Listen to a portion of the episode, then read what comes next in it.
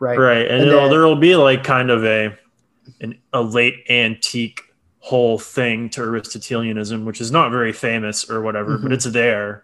But suffice it to say, those people, while being more than merely like transmitters of something they did not contribute to, we don't have enough time or space to factor them in. They're there, and it's from what Mhm. little I know, quite interesting. Yeah. But eventually, it makes its way into Arabic, and once in Arabic, it just floods kind of the Hellenistic Islamic world, and Mhm. eventually pops up into Spain and back into Europe. Is that through the Moors?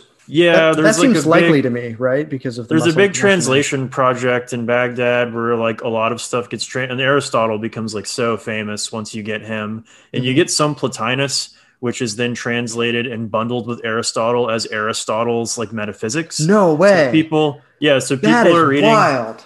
People are reading like a bunch of Aristotle. I think they have like physics and some other like scientific biological stuff. I, Yeah. The politics, I don't remember. That's like a later. Like it depends on where you are, like Mhm. what books you get. But and then you get a bunch of the Enneads, and those are all read together as one thing. And so if you look at like Avicenna or some people, it's like this super interesting mixture of like Plotinus and Aristotle in terms of like cosmology and metaphysics. Right, right, right. And so, just for listeners, how would you make a just rough distinction between Plotinus and Aristotle so that those who aren't initiated would know? Right. Well, Wikipedia will certainly help, but basically, Plotinus is like the most famous expositor of like late Platonism, which has been called Neoplatonism, which is sometimes differentiated from Platonism.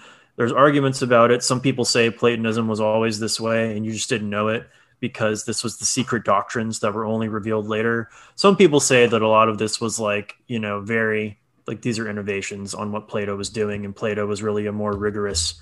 He was not a religious person mm-hmm. he only wanted the truth. But so Plotinus is very much like Plotinus is doing meditation. He's like entering trances. He's thinking a lot about this thing called the one from which everything else emanates.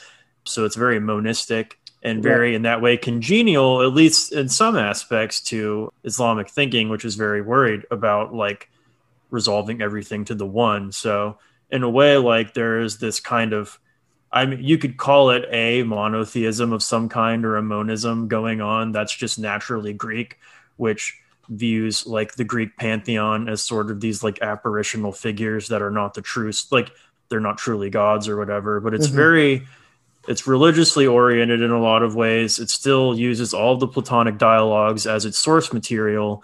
And many of the later commentaries we have on Platonic dialogues are from people of this school of thought, the later academy. However, Which gets a reboot in the Renaissance with yes, yes, yes. people It's like subtly, um, Marsilio Ficino, I believe, is one of the key figures there. Hmm that's a super interesting time too. That would be fun just to talk about oh, like how totally. weird that was. yeah, yeah, Um, yeah. There is a whole like I- 700 page book that just came out about like virtue ethics in the Renaissance. and I Oh, was that's just sick. like, I know. I was like, oh god. I was like salivating, and I was like, but when do I have the time? Anyway, anyway, okay. yeah, we won't So- we won't dawdle too long. if we're talking like about if we're talking about what the Islamic world was worried about and how to reconcile things with the one, we have a similar project and anxiety about rectification with the book in Christianity.